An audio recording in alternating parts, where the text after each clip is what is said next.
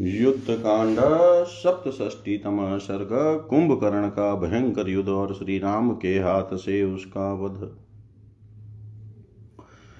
अंगद के पूर्वोक्त वचन सुनकर वे सब विशाल काय वानर, मरने मारने का निश्चय करके युद्ध की इच्छा से लौटे थे।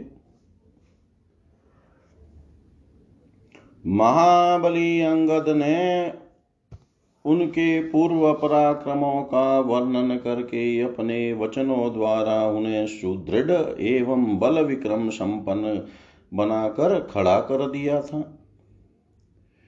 अब वे वानर मरने का निश्चय करके बड़े हर्ष के साथ आगे बढ़े और जीवन का मोह छोड़कर अत्यंत भयंकर युद्ध करने लगे। उन विशाल काय वानर वीरों ने वृक्ष तथा बड़े बड़े पर्वत शिखर लेकर तुरंत ही कुंभकर्ण पर धावा किया। परंतु अत्यंत क्रोध से भरे हुए विक्रमशाली महाकाय कुंभकर्ण ने गदा उठाकर शत्रुओं को घायल करके उन्हें चोरों चारों और बिखेर दिया। कुंभकर्ण की मार खाकर आठ हज़ार सात सौ वानर तत्काल धराशायी हो गए।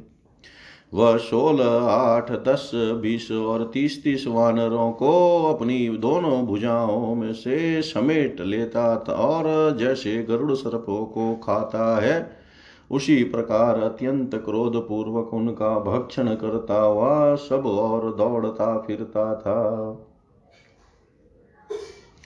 उस समय वानर बड़ी कठिनाई से धैर्य धारण करके इधर उधर से एकत्र हुए और वृक्ष तथा पर्वत सीकर हाथ में लेकर संग्राम भूमि में डटे रहे। तत्पश्चात मेघ के समान विशाल शरीर वाले वानर शिरोमणि द्विविद ने एक पर्वत उखाड़ कर पर्वत सीकर के समान ऊँचे कुंभकर्ण पर आक्रमण किया।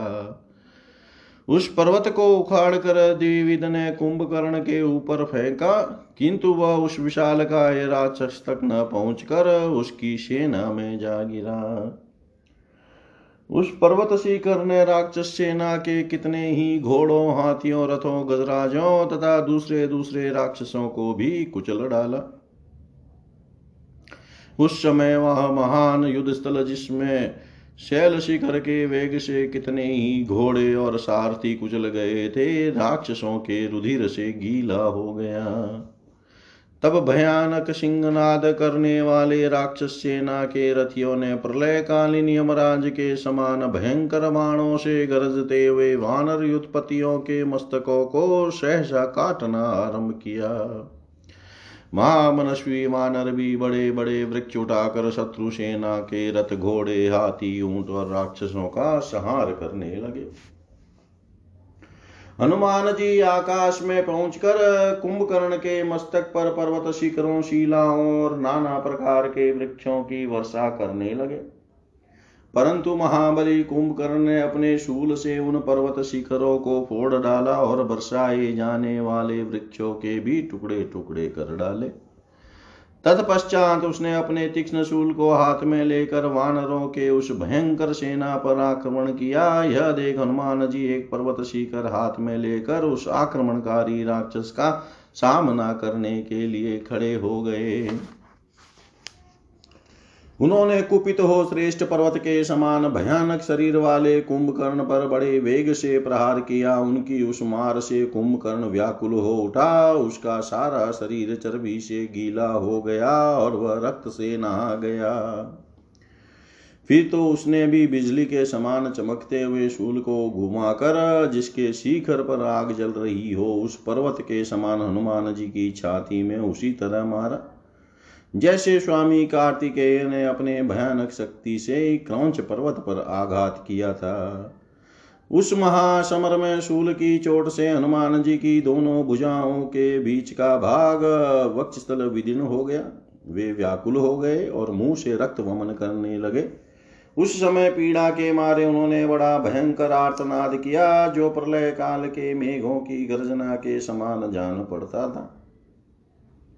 हनुमान जी को आघात से पीड़ित देख राक्षसों के हर्ष की सीमा न रही, वे सहसा ज़ोर ज़ोर से कोलाहल करने लगे। इधर कुंभकर्ण के भय से पीड़ित एवं व्यतीत हुए वानर युद्ध भूमि छोड़कर भागने लगे।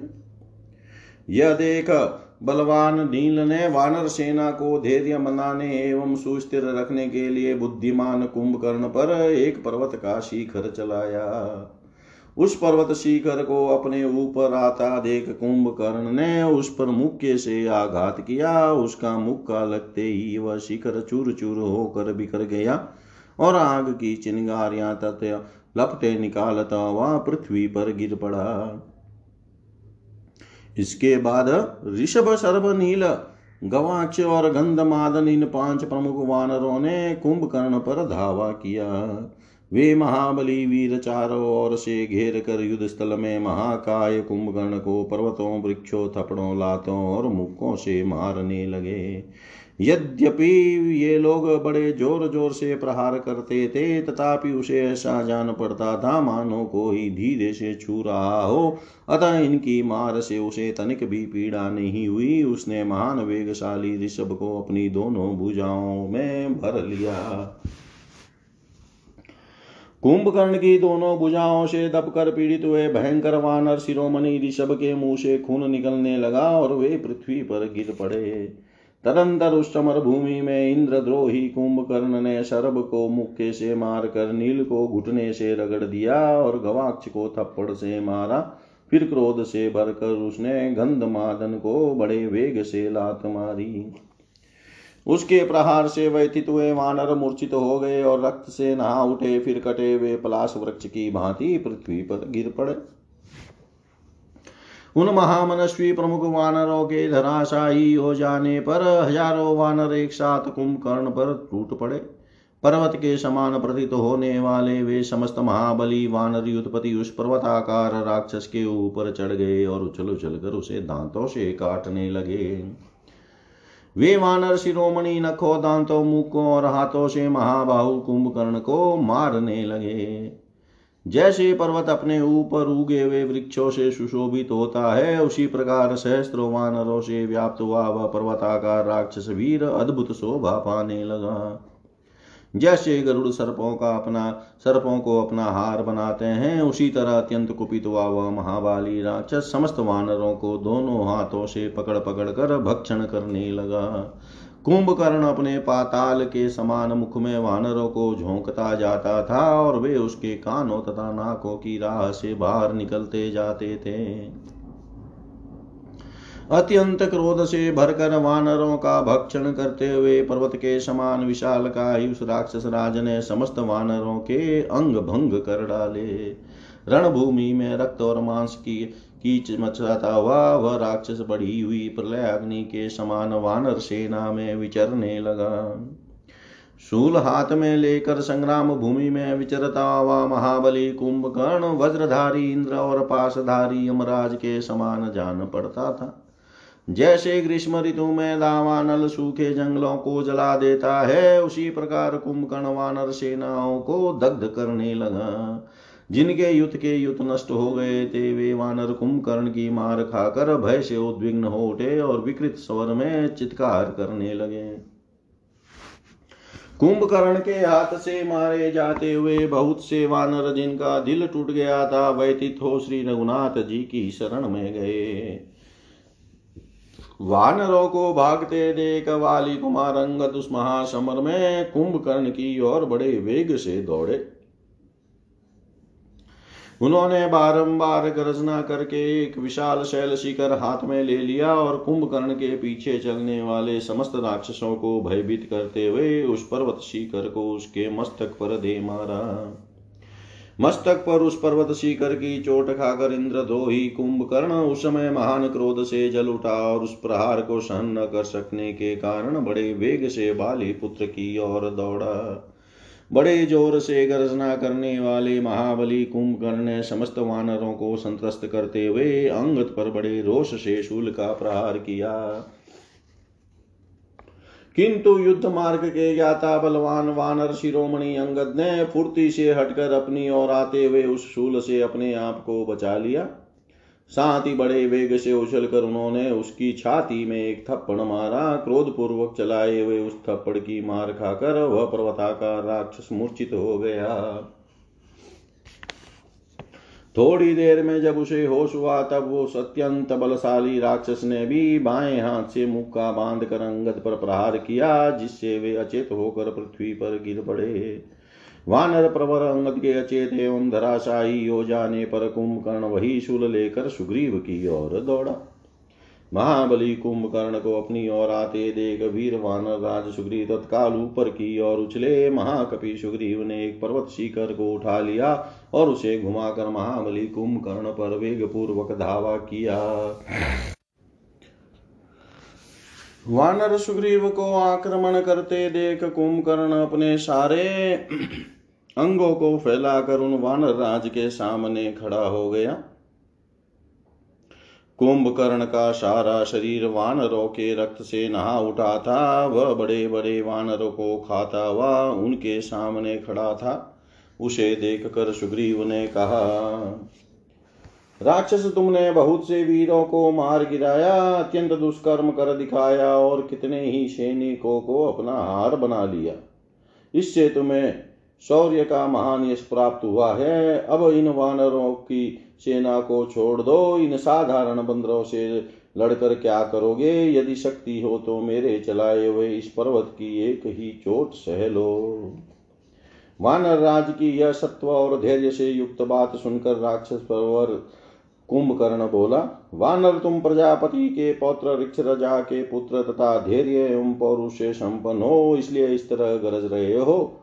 कुंभकर्ण की यह बात सुनकर सुग्रीव ने उस शैल शिखर को घुमाकर सहसा उसके ऊपर छोड़ दिया।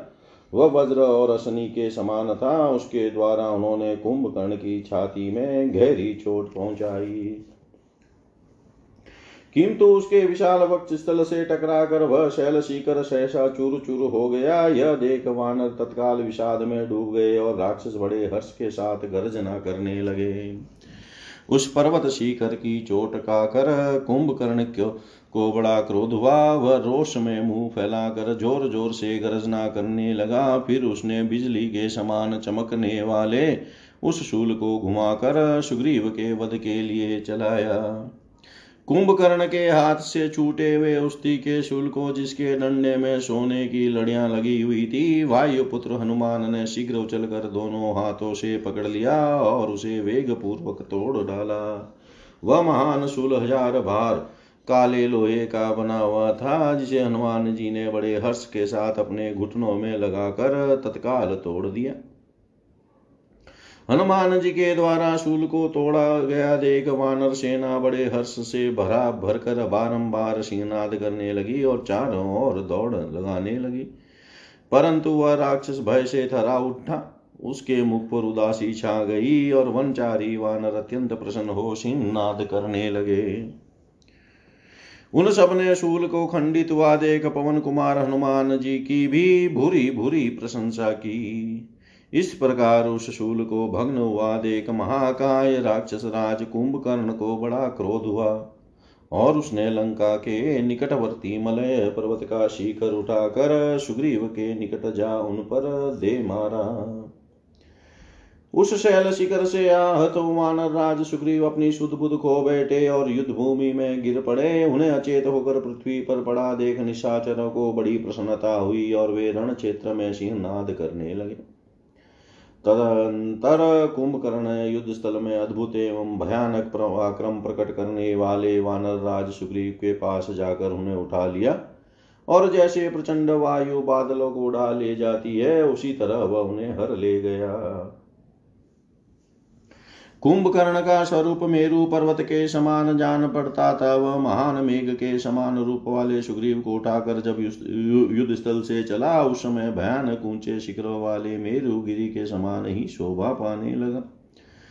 उन्हें लेकर वह वीर राक्षस राज लंका की ओर चल दिया। उस समय युद्ध स्थल में सभी राक्षस उसकी स्तुति कर रहे थे। वानर राज के पकड़े जाने से आश्चर्यचकित हुए देवताओं का दुख जनित शब्द से स्पष्ट सुनाई दे रहा था।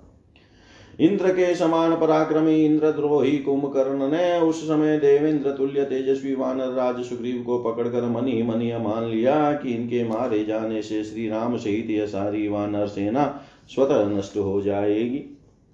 वानरों की सेना इधर उधर भाग रही है और वानर राज सुग्रीव को कुंभकर्ण ने पकड़ लिया है। यह देखकर बुद्धिमान पवन कुमार हनुमान ने सोचा, सुग्रीव के इस प्रकार पकड़ लिए जाने पर मुझे क्या करना चाहिए?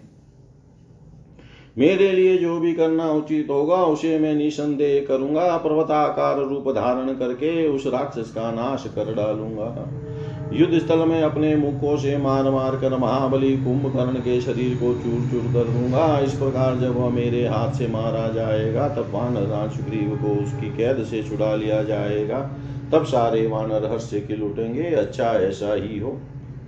अथवा ये सुग्रीव स्वयं भी उसकी पकड़ से छूट जाएँगे। यदि न्य देवता असुर तथा नाग भी पकड़ ले तो ये अपनी अपने ही प्रयत्न से उनकी कैद से भी छुटकारा पा जाएँगे। मैं समझता हूँ कि युद्ध में कुंभकर्ण ने शीला के प्रहार से सुग्रीव को जो गहरी चोट पहुंचाई है, उसे अचेत हुए वानर राज को अभी तक होश नहीं हुआ है। एक ही मुहूर्त में जब सुग्रीव सचित होंगे, तब महासमर में अपने और वानरों के लिए जो हितकर कर्म होगा, उसे करेंगे। यदि मैं इन्हें छुड़ाऊं तो महात्मा सुग्रीव को प्रसन्नता नहीं होगी, उल्टे इनके मन में खेद होगा और सदा के लिए इनके यश का नाश हो जाएगा। अतः मैं एक मुहूर्त तक उनके छूटने की प्रतीक्षा करूँगा और फिर वे छूट जाएँगे तो उनका पराक्रम देखूँगा। तब तक भागी हुई वानर सेना को धैर्य बंधाता हूँ। ऐसा विचार कर पवन कुमार हनुमान ने वानरों की उस विशाल वाहिनी को पुनः आश्वासन दे स्थिरता पूर्वक स्थापित किया। उधर कुंभकर्ण हाथ पैर हिलाते हुए महावानर सुग्रीव को लिए, दिए लंका में घुस गया।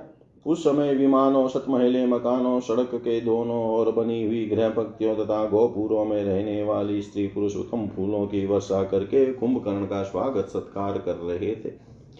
लावा और गंधयुक्त जल की वर्षा द्वारा अभिषिक्त हो राजमार्ग की शीतलता के कारण महाबली सुग्रीव को धीरे धीरे होश आ गया। तब बड़ी कठिनाई से सचेत हो बलवान कुंभकर्ण की भुजाओं में दबे हुए महात्मा सुग्रीव नगर और राजमार्ग की ओर देखकर बारंबार इस प्रकार विचार करने लगे। इस प्रकार इस राक्षस की पकड़ में आकर अब मैं किस तरह इससे भरपूर बदला ले सकता हूँ? मैं वही करूँगा जिसे वानरों का अभिष्ट और हितकर कार्य हो। ऐसा निश्चय करके वानरों के राजा सुग्रीव ने सहसा हाथी, हाथों के तीखे नकों द्वारा इंद्र शत्रु कुंभकर्ण के दोनों कान नोच लिए।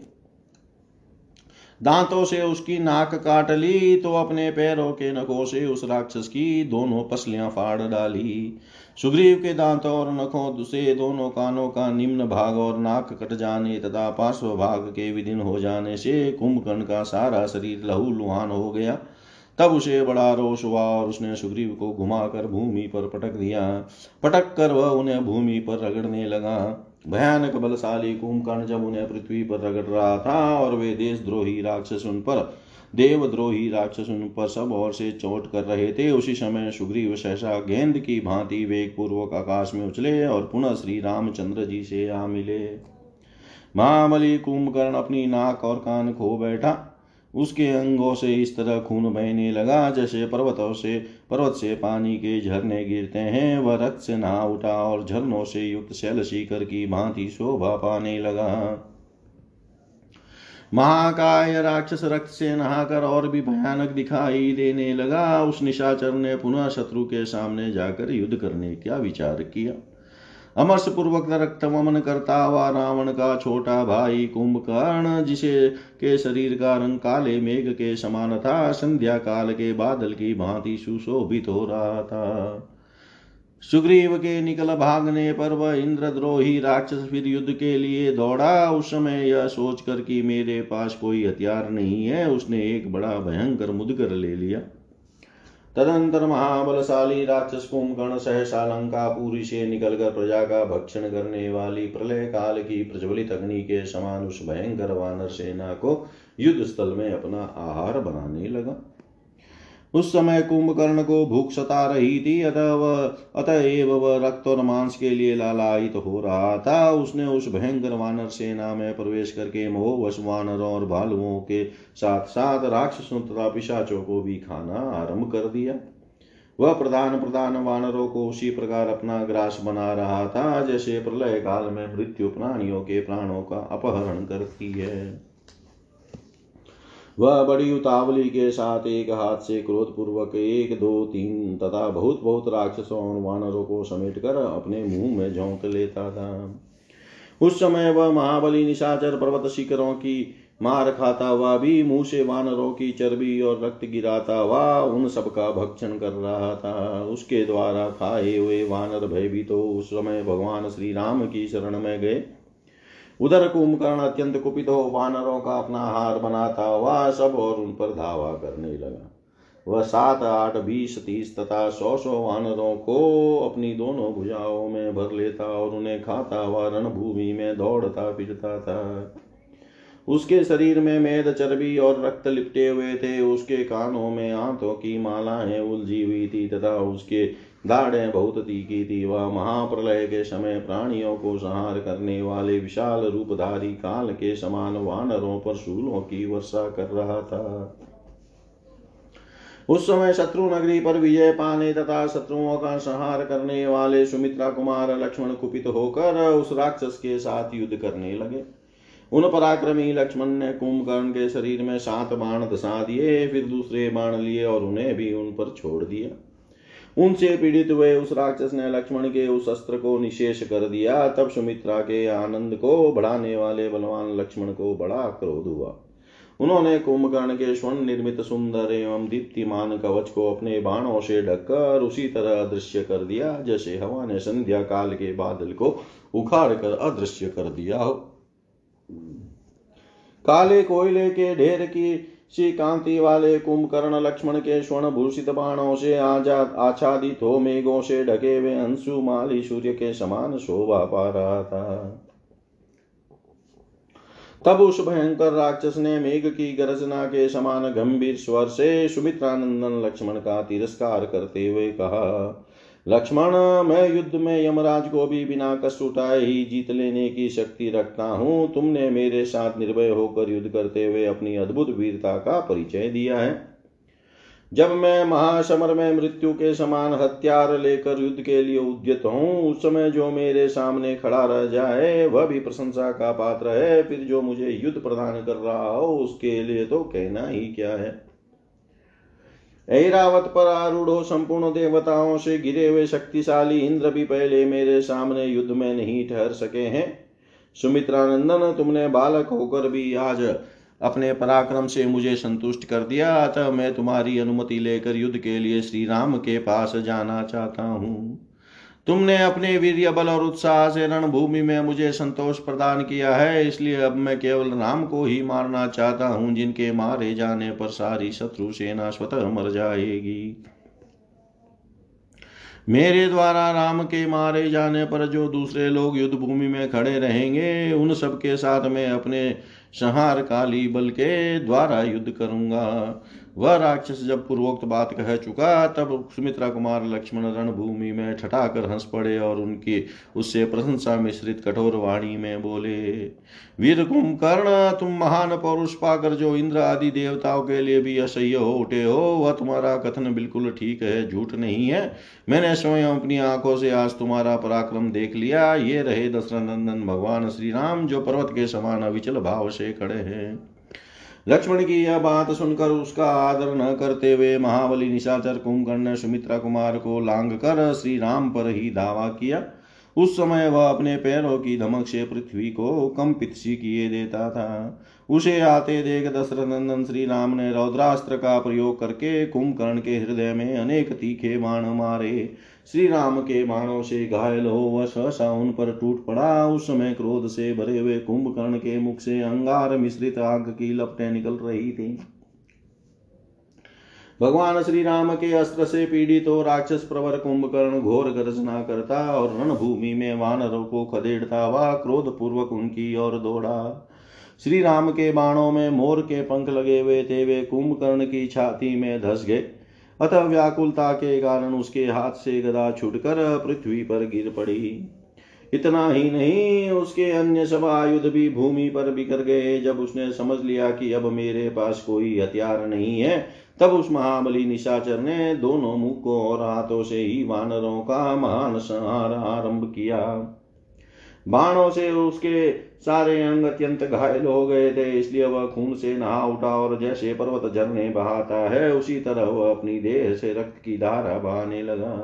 वह खून से लथपथ और दुषह क्रोध से व्याकुल होकर वानरों भालुओं तथा राक्षसों को भी खाता हुआ चारों ओर दौड़ने लगा। इसी बीच में यमराज के समान प्रतीत होने वाले उस बलवान एवं भयानक पराक्रमी निशाचर ने एक भयंकर पर्वत सीकर उठाया और उसे घुमाकर श्री रामचंद्र जी को लक्ष्य करके चल, चला दिया। परंतु श्री राम ने पुनः धनुष का संधान करके सीधे जाने वाले सात बाण मार कर उस पर्वत शिखर को बीच में ही टुक टुक कर डाला उसने मस्तिष्क पर नहीं आने दिया। भरत के बड़े भाई धर्मात्मा श्री राम ने स्वर्ण भूषित विचित्र बाणों द्वारा जब उस महान पर्वत शिखर को काट दिया, उस समय अपनी प्रभा से प्रकाशित सा होता, होते हुए उस मरु पर्वत के सिंह सदृश शिखर ने भूमि पर गिरते गिरते दो सौ वानरों को धराशाही कर दिया। उस समय धर्मात्मा लक्ष्मण ने जो कुंभकर्ण के वध के लिए नियुक्त थे, उसके वध के, की अनेक युक्तियों का विचार करते हुए श्री राम से कहा, राजनीय राक्षस सोनित की गन से मतवाला हो गया है, अतः न वानरों को पहचानता है, न राक्षसों को। अपने और पराये दोनों ही पक्षों के योद्धाओं को खा रहा है। अतः श्रेष्ठ वानर युत्पत्तियों में जो प्रधान लोग हैं, वे सब और से इसके ऊपर चढ़ जाएँ। और इसके शरीर पर ही बैठे रहे। ऐसा होने से यह दुर्बुद्धि निशाचर इस समय भारी भार से पीड़ित हो रणभूमि में विचरण करते समय दूसरे वानरों को नहीं मार सकेगा। बुद्धिमान राजकुमार लक्ष्मण की यह बात सुनकर वे महाबली वानर युद्धपति बड़े हर्ष के साथ कुंभकर्ण पर चढ़ गए। वानरों के चढ़ जाने पर कुंभकर्ण अत्यंत कुपित हो उठा और जैसे बिगड़ेल हाथी महावतों को गिरा देता है, उसी प्रकार उसने वेग पूर्वक वानरों को अपनी देह हिलाकर गिरा दिया। उन सबको गिराया गया। देख श्री राम ने यह समझ लिया कि कुंभकर्ण रुष्ट हो गया है। फिर वे बड़े वेग से उछल कर उस राक्षस की ओर दौड़े और एक उत्तम धनुष हाथ में ले लिया। उस समय उनके नेत्र क्रोध से लाल हो रहे थे। वे धीर धीर धीर वीर श्री रघुनाथ जी उसकी ओर इस प्रकार देखने लगे, मानो उसे अपनी दृष्टि से दग्ध कर डालेंगे। उन्होंने कुंभकर्ण के बल से पीड़ित समस्त वानर उत्पत्तियों का हर्ष बढ़ाते हुए बड़े वेग से उस राक्षस पर धावा किया। सुदृढ़ प्रत्यंचा से यह संयुक्त सर्प के समान भयंकर और स्वर्ण से जटित होने के कारण विचित्र शोभा से संपूर्ण उग्र धनुष को हाथों में लेकर श्री राम ने उत्तम तर्कस और बाण बाँध लिए और वानरों को आश्वासन देकर उन्होंने कुंभकर्ण पर बड़े वेग से आक्रमण किया। उस समय अत्यंत दुर्जय वानर समूहों ने उन्हें चारों ओर से घेर रखा था। लक्ष्मण उनके पीछे पीछे चल रहे थे। इस प्रकार वे महाबली वीर श्री राम आगे बढ़े। उन महान बल बलशाली श्री राम ने देखा, महाकाय शत्रुदमन कुंभकर्ण मस्तक पर किरीट धारण किए। सब और धावा कर रहा है, उसके सारे अंग खून से लथपथ हो रहे हैं। वह रोष से भरे हुए दिग्गज की भांति क्रोध पूर्वक वानरों को खोज रहा है और उन सब पर आक्रमण करता है। बहुत से राक्षस उसे घेरे हुए हैं। वह विंध्य और मंद्राचल के समान जान पड़ता है। सोने के बाजू बंद उसकी भुजाओं को विभूषित किए हुए हैं तथा वह वर्षा काल से उमड़े हुए जल, वर्षी मेघों की मेघ की भांति मुँह से रक्त की वर्षा कर रहा है। जीवा के द्वारा रक्त से भिगे हुए जबड़े चाट रहा है और प्रलय काल के संहारकारी यमराज की भांति वानरों की सेना को रौंद रहा है। इस प्रकार प्रज्वलित अग्नि के समान तेजस्वी राक्षस शिरोमणि कुंभकर्ण को देकर पुरुष प्रभर श्री राम ने तत्काल अपना धनुष खींचा।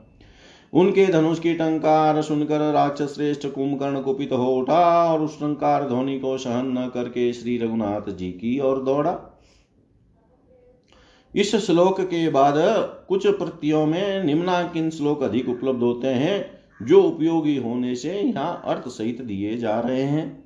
तब श्री रामचंद्र जी के लिए युद्ध करने के निमित्त गदा हाथ में लिए विभीषण उनके आगे आकर खड़े हो गए और उस युद्ध स्थल में भाई होकर, भाई का सामना करने के लिए बड़े वेग से आगे पड़े विभीषण को सामने देकर कुंकर ने इस प्रकार कहा, वत्स तुम भाई का स्नेह छोड़कर श्री रघुनाथ जी का प्रिय करो और रणभूमि में शीघ्र मेरे ऊपर गदा चलाओ। इस समय तुम छात्र धर्म में दृढ़ता पूर्वक स्थिर रहो।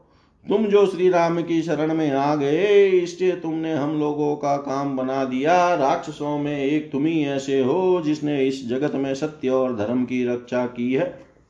जो धर्म में अनुरुक्त होते हैं, उन्हें कभी कोई दुख नहीं भोगना पड़ता है। अब एकमात्र तुम ही स्कूल की संतान परंपरा को सुरक्षित रखने के लिए जीवित रहोगे। श्री रघुनाथ जी की कृपा से तुम्हें राक्षसों का राज्य प्राप्त होगा। दुर्जय वीर मेरी प्रकृति से तो तुम परिचित ही हो। अतः शीघ्र मेरा रास्ता छोड़कर दूर हट जाओ। इस समय संभ्रम के कारण मेरी विचार शक्ति नष्ट हो गई है। अतः तुम्हें मेरे सामने नहीं खड़ा होना चाहिए। निशाचर, इस समय युद्ध में आसक्त होने के कारण मुझे अपने अथवा पराये की पहचान नहीं हो रही है। तथापि वत्स, तुम मेरे लिए रक्षणीय हो। मैं तुम्हारा वध करना नहीं चाहता। यह तुमसे सच्ची बात कहता हूँ। बुद्धिमान कुंभकर्ण के ऐसा कहने पर महाबाहु विभीषण ने उसे कहा, शत्रुओं का दमन करने वाले वीर, मैंने इस कुल की रक्षा के लिए बहुत कुछ कहा था, किंतु समस्त राक्षसों ने मेरी बात नहीं सुनी, अतः मैं निराश होकर श्री राम की शरण में आ गया। महाभाग्य मेरे लिए पुण्य हो या पाप, अब मैंने श्री राम का आश्रय तो ग्रहण कर ही लिया। ऐसा कहकर गदाधारी विभीषण के नेत्रों में आँसू भर आए और वो एकांत का आश्रय ले खड़े होकर चिंता करने लगे। तदंतर उनकी भुजाएँ नागराज वासुकी के समान विशाल और मोटी थी। उन भगवान श्री राम ने पवन की प्रेरणा से उमड़े हुए मेघ समान काले और पर्वत के ऊँचे शरीर वाले कुंभकर्ण को आक्रमण करते देख रणभूमि में उससे कहा राक्षस राज, आओ विषाद न करो। मैं धनुष लेकर खड़ा हूँ, मुझे राक्षस वंश का विनाश करने वाला समझो। अब तुम भी दो ही घड़ी में अपनी चेतना खो बैठोगे, मर जाओगे। यही राम है, यह जानकर वह राक्षस विकृत स्वर में अटहास करने लगा और अत्यंत कुपित हो रण क्षेत्र में वानरों को भगाता हुआ उनकी ओर दौड़ा। महातेजस्वी कुंभकर्ण समस्त वानरों के हृदय को विधीन सा करता हुआ विकृत स्वर में ज़ोर ज़ोर से हंसकर मेघ गर्जना के समान गंभीर एवं भयंकर वाणी में श्री रघुनाथ जी से बोला, राम, मुझे विराद कमंद और खर नहीं समझना चाहिए, मैं मारी चौर वाली भी नहीं हूँ। यह कुंभकर्ण तुमसे लड़ने आया है। मेरे इस भयंकर एवं विशाल मुदगर की ओर देखो, यह सब का सब काले लोहे का बना हुआ है। मैंने पूर्व काल में इसी के द्वारा समस्त देवताओं और दानवों को परास्त किया है। मेरी नाक कान नीचे से कट गए हैं, ऐसा समझकर तुम्हें मेरी अवहेलना नहीं करनी चाहिए। इन दोनों अंगों के नष्ट होने पर से मुझे थोड़ी सी भी पीड़ा नहीं होती है। निष्पाप रघुनंदन, तुम इक्ष्वाकु वंश के वीर पुरुष हो अतः मेरे अंगों पर अपना पराक्रम दिखाओ। तुम्हारे पौरुष एवं बल विक्रम को देख लेने के बाद ही मैं तुम्हें खाऊँगा। कुंभकर्ण की यह बात सुनकर श्री राम ने उसके ऊपर सुंदर पंख वाले बहुत से बाण मारे। वज्र के समान वेग वाले उन बाणों की गहरी चोट खाने पर भी वह देवद्रोही राक्षस न तो क्षुब्ध हुआ और न व्यथित ही। जिन बाणों से श्रेष्ठ साल वृक्ष काटे गए और वानर राज वाली का वध हुआ वे ही वज्रोपम बाण उस समय कुंभकर्ण के शरीर को वैथा न पहुँचा सके। देवराज इंद्र का शत्रु कुंभकर्ण जल की धारा के समान श्री राम की बाण वर्षा को अपने शरीर से पीने लगा और भयंकर वेगशाली मुदगर को चारों ओर से घुमा घुमा कर उनके बाणों के महान वेग को नष्ट करने लगा। तदनंतर वह राक्षस देवताओं की विशाल सेना को भयभीत करने वाले और खून से लिपटे हुए उस उग्र वेगशाली मुदगर को घुमा घुमा कर वानरों की वाहिनी को खदेड़ने लगा। यह देख भगवान श्री राम ने वायव्य नामक दूसरे अस्त्र का संधान करके उसे कुंभकर्ण पर चलाया और उसके द्वारा उस निशाचर की मुदगर सहित दाहिनी भा काट डाली। वहाँ काट कट जाने पर वह राक्षस भयानक आवाज़ में चित्कार करने लगा। श्री रघुनाथ जी के मान से कटी हुई बाण जो पर्वत शिखर के समान जान पड़ती थी मुदगर के साथ ही वानरों की सेना में गिरी। उसके नीचे दबकर कितने ही वानर सैनिक अपने प्राणों से हाथ धो बैठे। जो अंग भंग होने या मरने से बचे, वे खिनचित हो किनारे जाकर खड़े हो गए। उनके शरीर में बड़ी पीड़ा हो रही थी और वे चुपचाप महाराज श्री राम और राक्षस कुंभकर्ण के घोर संग्राम को देखने लगे। वायवास्त्र से एक वहाँ कट जाने पर कुंभकर्ण शिखरहीन पर्वत के समान प्रतीत होने लगा। उसने एक ही हाथ से एक ताड़ का वृक्ष उखाड़ दिया और उसे लेकर रणभूमि में महाराज श्री राम पर धावा किया। तब श्री राम ने एक स्वर्ण भूषित बाण निकालकर उसे इंद्रास्त्र से अभिमंत्रित किया और उसके द्वारा सर्प के समान उठी हुई राक्षस की दूसरी भां को भी वृक्ष सहित काट गिराया। कुंभकर्ण की वह कटी हुई महापर्वत शिखर के समान पृथ्वी पर गिरी और छटपटाने लगी। उससे कितने ही वृक्षों शैल शिखरों शिलाओं, वानरों, राक्षसों को भी कुचल डाला।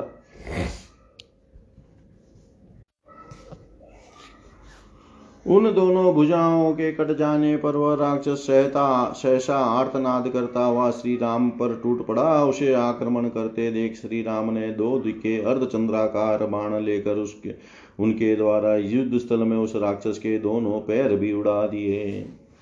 उसके दोनों पैर दिशा विदिशा पर्वत की कंदरा महासागर, लंकापुरी तथा वानरों, राक्षसों की सेनाओं को भी प्रतिदिन करते हुए पृथ्वी पर गिर पड़े।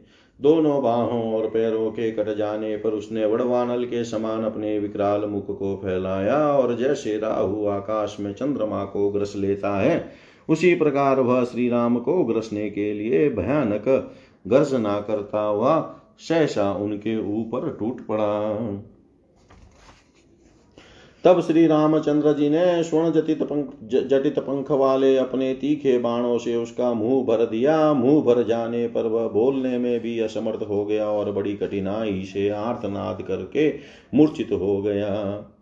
इसके बाद भगवान श्री राम ने ब्रह्मदंड तथा विनाशकारी काल के समान भयंकर एवं तीखा बाण, जो सूर्य की किरणों के समान उदीप्त इंद्रास्त्र से अभिमंत्रित शत्रुनाशक तेजस्वी सूर्य और प्रज्वलित अग्नि के समान दीप्यमान हीरे और स्वर्ण से विभूषित सुंदर पंख से युक्त वायु तथा इंद्र के वज्र और शनि के समान वेगशाली था। हाथ में लिया और उस निशाचर को लक्ष्य करके छोड़ दिया। श्री रघुनाथ जी की भुजाओं से प्रेरित होकर वह बाण अपनी प्रभा से दसों दिशाओं को प्रकाशित करता हुआ इंद्र के वज्र की भांति भयंकर वेग से चला। वह धूम रहित अग्नि के समान भयानक दिखाई देता था। जैसे पूर्व काल में देवराज इंद्र ने वृत्रासुर का मस्तक काट डाला था, उसी प्रकार उस बाण ने राक्षस राज कुंभकर्ण के महान पर्वत शिखर के समान ऊँचे सुंदर गोलाकार दाढ़ों से युक्त युक्तता हिलते हुए मनोहर कुंडलों से अलंकृत मस्तक को धड़ से अलग कर दिया। कुंभकर्ण का वह कुंडलों से अलंकृत विशाल मस्तक प्रातः काल सूर्योदय होने पर आकाश के मध्य में विराजमान चंद्रमा की भांति निस्तेज प्रतीत होता था।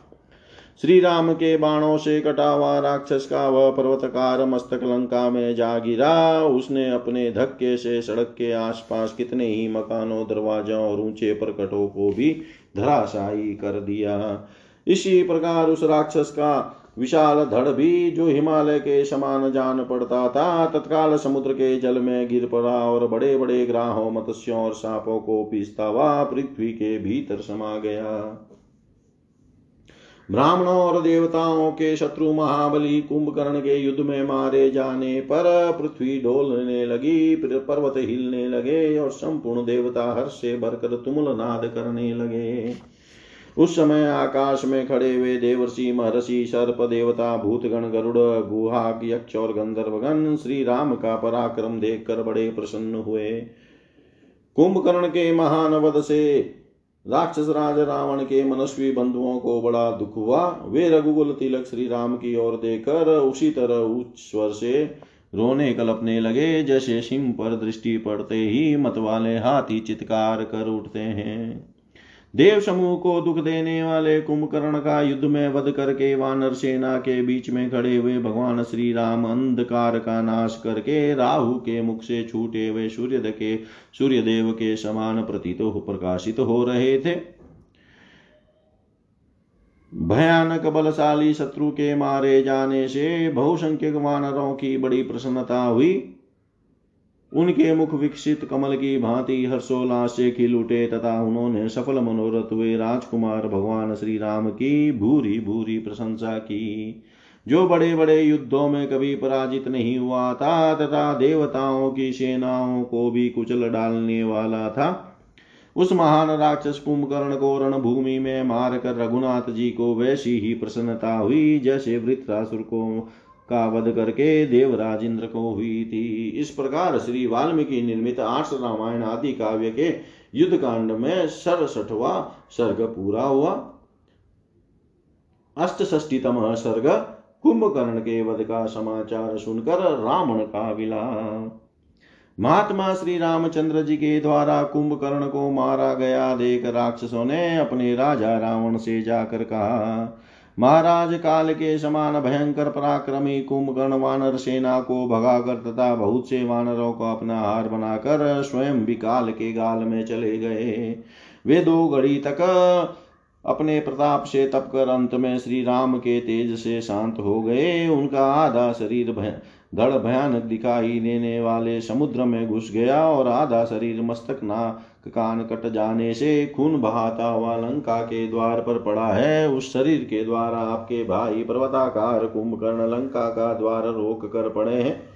वे श्री राम के बाणों से पीड़ित हो, हाथ, पैर और मस्तक के हीन नंग धड़ंग धड़ के रूप से, रूप में परिणित हो परिणित हो, दावानल से दग्ध हुए वृक्ष की भांति नष्ट हो गए। महाबली कुंभकर्ण युद्ध स्थल में मारा गया। यह सुनकर रावण शोक से संतप्त एवं मूर्छित हो गया और तत्काल पृथ्वी पर गिर पड़ा। अपने चाचा के निधन का समाचार सुनकर देवांतक, नरांतक, त्रिशिरा और तिकाय दुख से पीड़ित हो फूट फूट कर रोने लगे। अनायास ही महान कर्म करने वाले श्री राम के द्वारा भाई कुंभकर्ण मारे गए। यह सुनकर उसके सौतेले भाई महोदर और महापाश्व शोक से व्याकुल हो गए। तदनंतर बड़े कष्ट से होश में आने पर राक्षस राज रावण कुंभकर्ण के वध से दुखी हो विलाप करने लगा।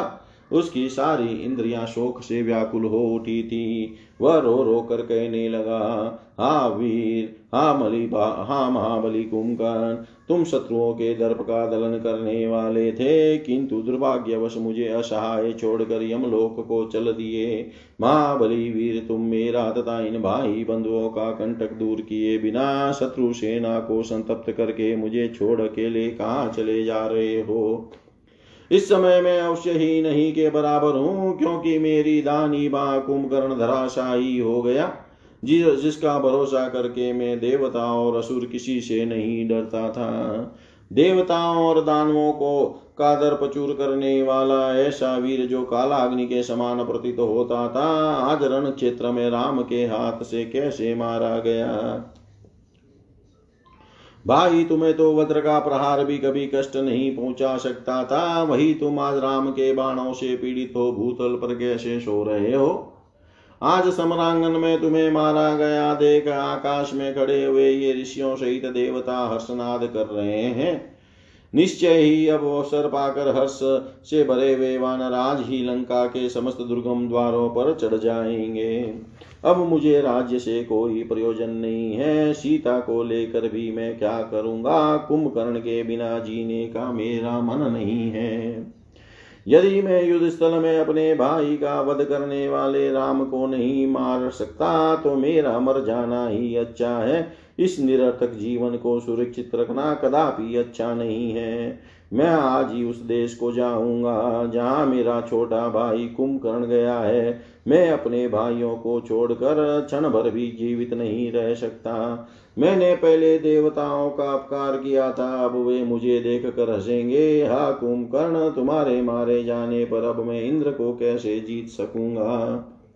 मैंने महात्मा विभीषण की कही हुई जिन उत्तम बातों को अज्ञानवश स्वीकार नहीं किया था, वे मेरे ऊपर आज प्रत्यक्ष रूप से घटित हो रही है।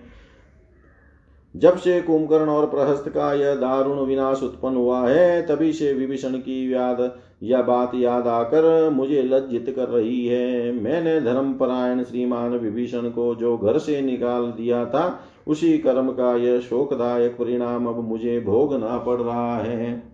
इस प्रकार भांति भांति से दीनता पूर्वक अत्यंत विलाप करके व्याकुल चित हुआ दशमुख रावण अपने छोटे भाई इंद्र शत्रु कुंभकर्ण के वध का स्मरण करके बहुत ही व्यतीत हो पुनः पृथ्वी पर गिर पड़ा। इस प्रकार श्री वाल्मीकि निर्मित आस रामायण आदि काव्य के युद्ध कांड में अड़सठवा सर्ग पूरा हुआ।